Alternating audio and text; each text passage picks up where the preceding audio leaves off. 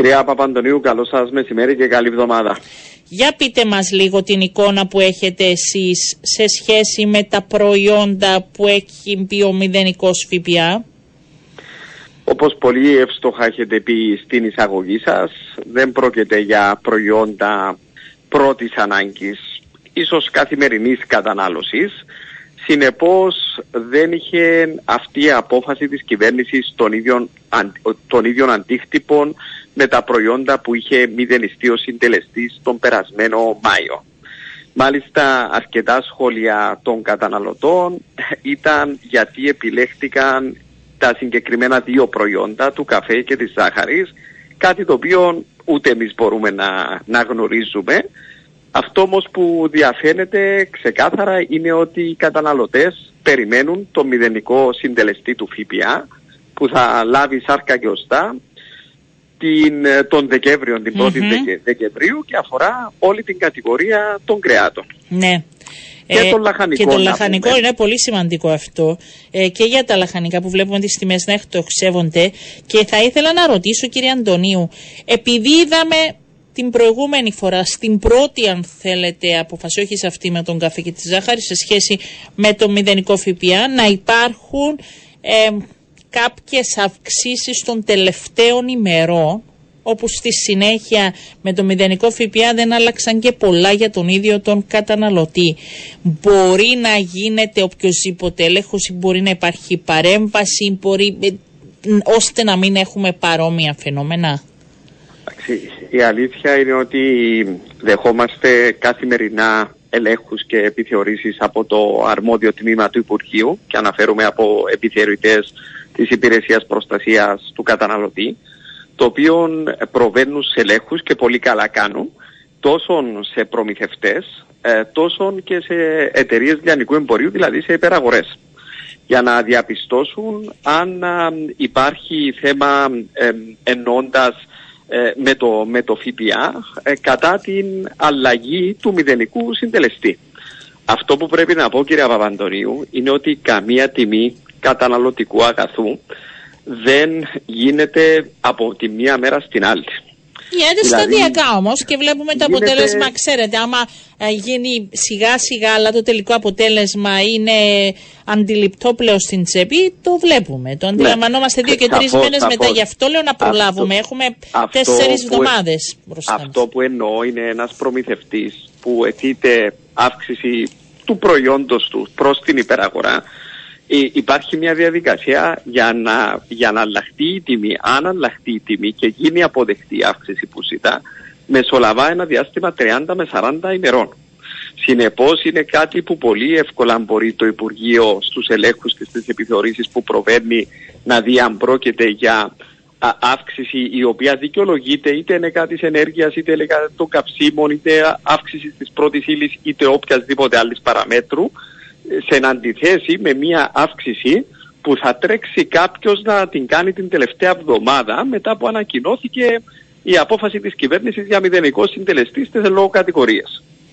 Τώρα έχει χρόνο μπροστά του, παρατηρείτε οτιδήποτε, για πείτε μου μέσα.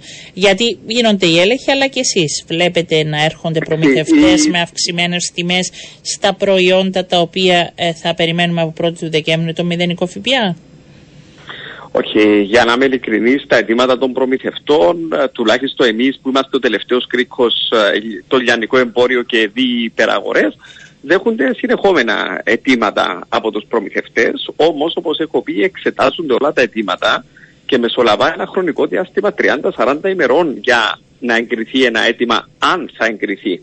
Ωραία, υπάρχουν αιτήματα, υπάρχουν αιτήματα από συγκεκριμένες εταιρείες που αφορούν κρέας και φθαρτά, που θα το δούμε να, τις επόμενες Ό, μέρες. Όχι, από κρέατα και φθαρτά όχι, αλλά πρέπει να προσέξουμε, κυρία Παπαντονίου, μιλούμε για δύο ιδιαίτερες κατηγορίες, κυρίως τα φθαρτά.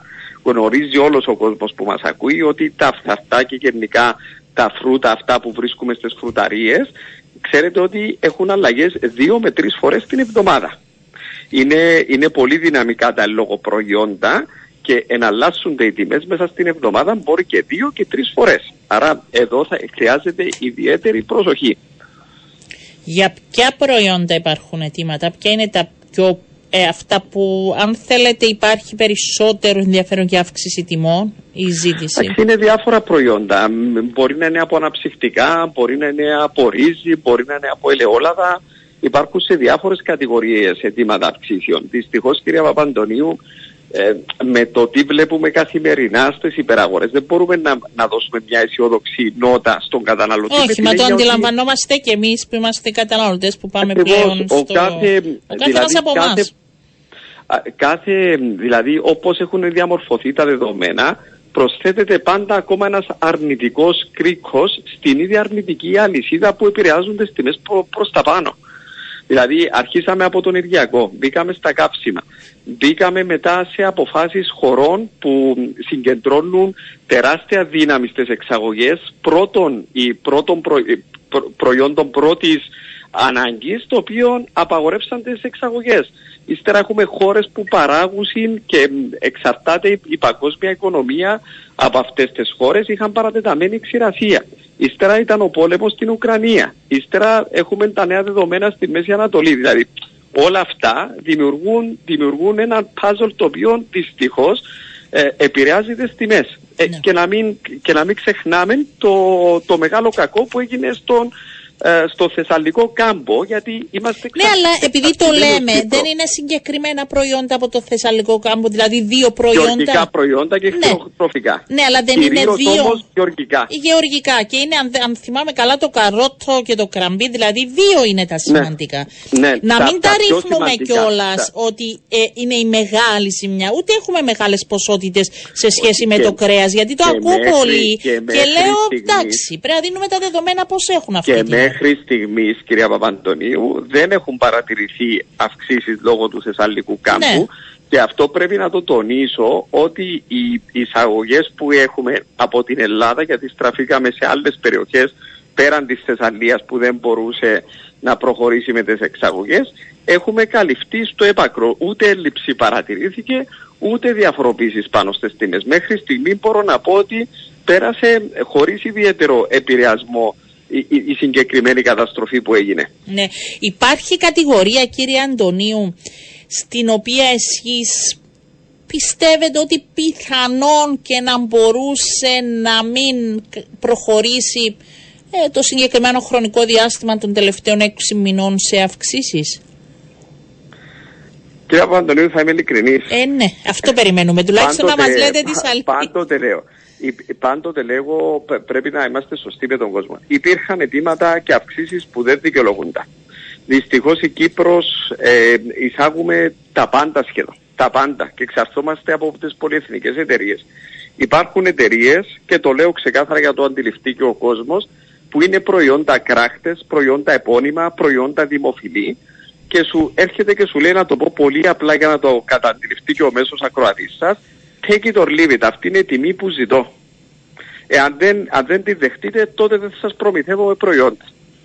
Αυτό το αντιμετωπίσαμε, κύριε Παπαντονίου, και είναι αλήθεια. Και δεν, μπορούσε, και δεν μπορούσε κάποιος να πει όχι, έτσι? Όχι, όχι, γιατί σκεφτείτε μια υπεραγορά, να μην ονοματίσω για ευνόητους λόγους, σε κάποιες κατηγορίες όπως τις ξέρει ο κόσμος, να μην έχει τα λόγω προϊόντα. Τα οποία επώνυμα, είναι προϊόντα, φαντάζομαι. Είναι περισσότερο επώνυμα. Φαγόσιμα ή διαναλώσιμα?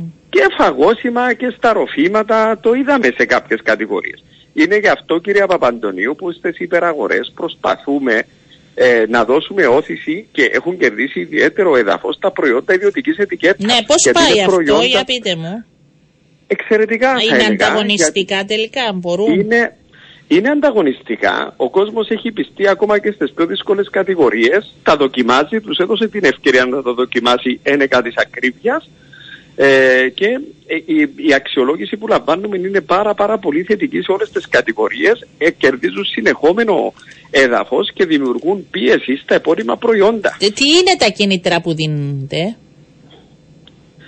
Τα, ε, εννοείται για τα προϊόντα ιδιωτικής ετικέτας. Ναι, ναι, ναι. Είναι, είναι, είναι πιο φτηνά, κυρία Παπαντώνη. Όχι, τα κίνητρα Χάνονται... που δίνεται, όχι το, αυτό το αντιλαμβάνομαι, τα κίνητρα που δίνονται προς, τις, προς τους ιδιοκτήτες για να προχωρήσουν σε δικά τους.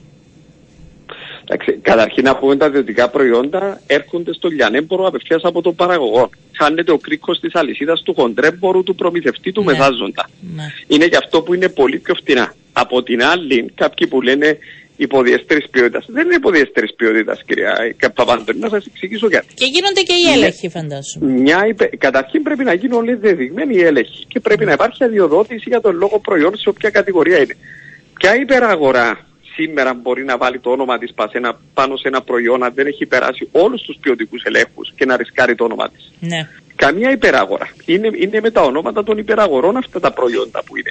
Και όλες οι υπεραγορές τα έχουν, είτε μεσαίου τύπου, είτε μεγάλου τύπου, είτε μικρού τύπου. Ε, θα σας ρωτήσω για κάτι άλλο πριν κλείσουμε. Ένα θέμα το οποίο συζητήσαμε παλαιότερα, αλλά γιατί υπάρχει ακόμα συζήτηση για το ΙΚΑ ΛΑΘΗ, αφού βλέπουμε ότι δεν υπάρχει συμφωνία, απλά για να το κρατάμε στην επικαιρότητα? Νομίζω ναι, κύριε Παπαντωνίου. Ε, πήγαμε αμέτρητες φορές στην Κοινοβουλευτική Επιτροπή Εμπορίου. Μάλιστα στην τελευταία συνεδρία ο πρόεδρος της Επιτροπής, ο κ. Χατζηγιάννης, απολογήθηκε σε όλους τους παρευρισκόμενους. Θα πάμε και αύριο εκ νέου. Έχουμε, αρχ... Έχουμε μπει στην, στην ανάγνωση, αν θέλετε, ε, της κατάρθρων. Ε, για να αντιληφθείτε, αν δεν με απατάει η μνήμη μου, δεν το έχω μπροστά μου, αλλά το νομοσχέδιο είναι όλο και όλο δώδεκα δεκατρείς σελίδες και μετά από τόσες συνεδρίες δεν έχουμε ολοκληρώσει τη δεύτερη σελίδα. Μα κάποιοι θέμα... δεν θέλουν να ολοκληρωθεί όμως. Να είμαστε και... Ε, ως... Κυρία Παπαντωνίου, ναι. Ακόμα και συνδέσμοι των καταναλωτών διαφωνούν με βασικές πρόνοιες του νομοσχεδίου. Και μας έχουν στείλει σωρία αναλλαγών, τουλάχιστον αναφέρουμε για τον Κυπριακό Σύνδεσμο Καταναλωτών. Άρα μπορείτε να αντιληφθείτε από εδώ ότι δεν υπάρχει συμφωνία από κανένα εμπλεκόμενο μέρος. Οι υπεραγορές πάντως δεν το θέλουν καθόλου από την πρώτη στιγμή. Ναι, οι τοποθετήσεις και οι θέσεις είναι γνωστές όλων μας. Ναι. Άρα, ε, είναι απλά για να ξέρετε, επειδή βλέπω συνήθως τίτλους τον τελε, το τελευταίο χρονικό διάστημα και πρέπει και ο κόσμος να μην περιμένει πράγματα τα οποία συζητάμε και συζητάμε και συζητάμε και δεν θα υπάρξει συνέχεια. Εντάξει, το, το, το μόνο που μπορώ να πω, κυρία Παπαντωνίου, είναι ότι το ΙΚΑ ΛΑΘΗ δεν θα δώσει λύσεις στην ακρίβεια που ταλαιπωρείται σήμερα ο καταναλωτής. Ναι. Αυτό είναι ξεκάθαρο. Θα περάσουμε πιο δύσκολο χειμώνα. Θα έχουμε και άλλες αυξήσεις? Γιατί ξέρετε, όλοι τώρα συζητάμε, φαντάζομαι και εσείς στις δικές σας παρέασεις δεν το ακούσατε, ότι πλέον φαίνεται σε όλους η διαφορά, όσο προσεκτική και να είναι όταν πάνε στο σούπερ μάρκετ, φαίνεται πάρα πολύ η διαφορά στην τελική τιμή που πληρώνει στο ταμείο. Ε, χωρίς να γίνεται δηλαδή αναλυτικά, αλλά φαίνεται. Ε, είναι, ε, θα έχουμε και άλλες αυξήσεις, δηλαδή θα το αντιλαμβανόμαστε πιο πολύ το χειμώνα? Πραγματικά δεν θα ήθελα να απαντήσω με την έννοια ότι είναι τόσο δυναμικά τα δεδομένα ή οποιαδήποτε εκτίμηση είναι παρακινδυνευμένη. Γιατί όσες φορές κάναμε την οποιαδήποτε εκτίμηση, πέσαμε έξω κι εμείς. Δυστυχώς τα γεγονότα είναι τέτοια τα οποία κανένας μα κανένας δεν μπορεί να προβλέψει τι θα συμβεί. Δεν μου λέτε αισιόδοξη πράγματα, νομίζω με οδηγείτε δεν, προς δυστυχώς, τα δύσκολα. Ναι. Δεν μπορώ να πω αισιόδοξα πράγματα. Ναι. Η αλήθεια, η πικρή αλήθεια είναι αυτή, ναι, κυρία Παπαντωνίου. Και στο τέλος της ημέρας είμαστε όλοι καταναλωτές, μακάρι να μπορούσαμε, ναι, και θα είμαστε πρώτοι που θα, θα δίναμε ευχάριστα νέα. Μάλιστα. Λοιπόν, κύριε Αντωνίου, σας ευχαριστώ πάρα πολύ. Να είστε καλά. Εγώ ευχαριστώ ε... για τη φιλοξενία. Καλή συνέχεια, κύριε Παπαντωνίου.